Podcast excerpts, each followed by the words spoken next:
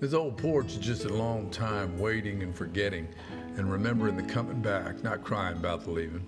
And remembering the falling down and the laughter and curse of luck from all them sons of bitches said would never get back up. It's good stuff. Welcome. I'm Jim McGinnis, and this is Stories We Can Tell. And what you were just listening to were some lines from a great song written by Lyle Lovett and Robert Earl Keen, two Texas boys who always have the ear of this Floridian.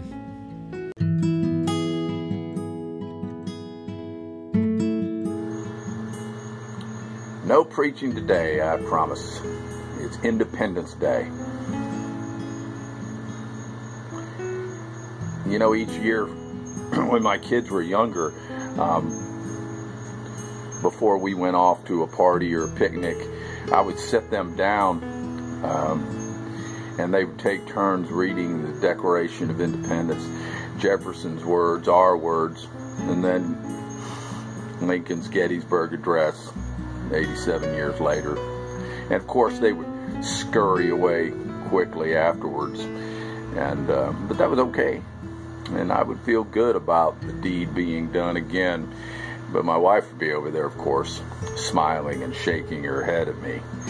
Um, and through the years, I kind of wondered from time to time whether they remembered that.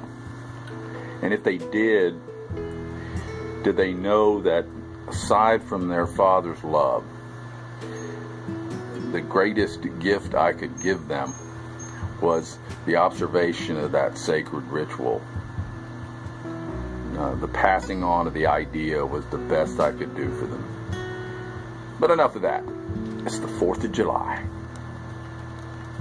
Um, today I am not thinking about the responsibilities that come with my freedom. I ain't thinking about uh, the duties before me. Um, those things are in the cart. And today we celebrate the horse, Sweet Liberty. Without the horse, the cart ain't moving. Today I am with friends and family, and I hope you are too, celebrating the feelings of freedom. Not our nation's power, but each individual's power to pursue his or her own happiness. Today we do what we want to do in America. Whether we're afraid or not, it's not going to stop us. I think FDR had something to say about that back in the day. We'll go to the beach, we'll go to the park, the ball field, maybe just hang out in the backyard and have a cookout. Uh, maybe float the boat, find a perfect place to watch the fireworks.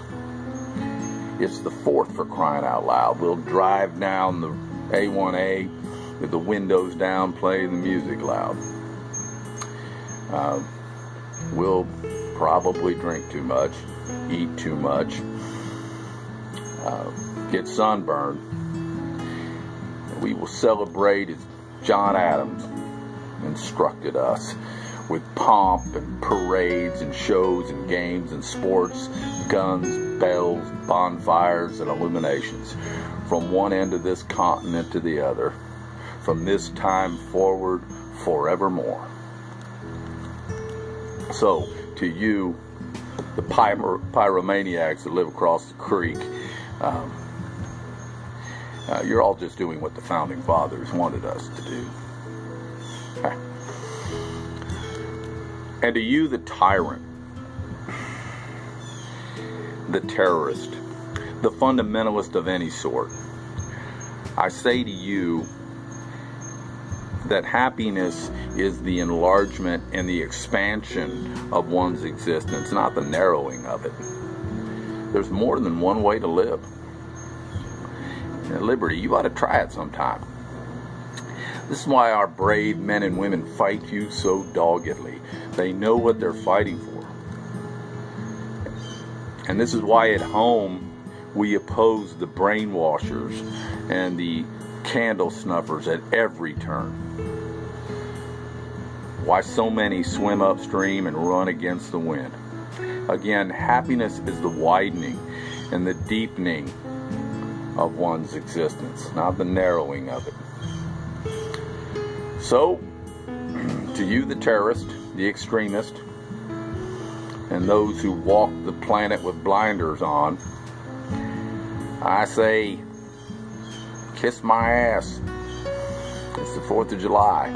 Crank up, Tom Petty. Merle Haggard. Today we celebrate a joy you cannot imagine.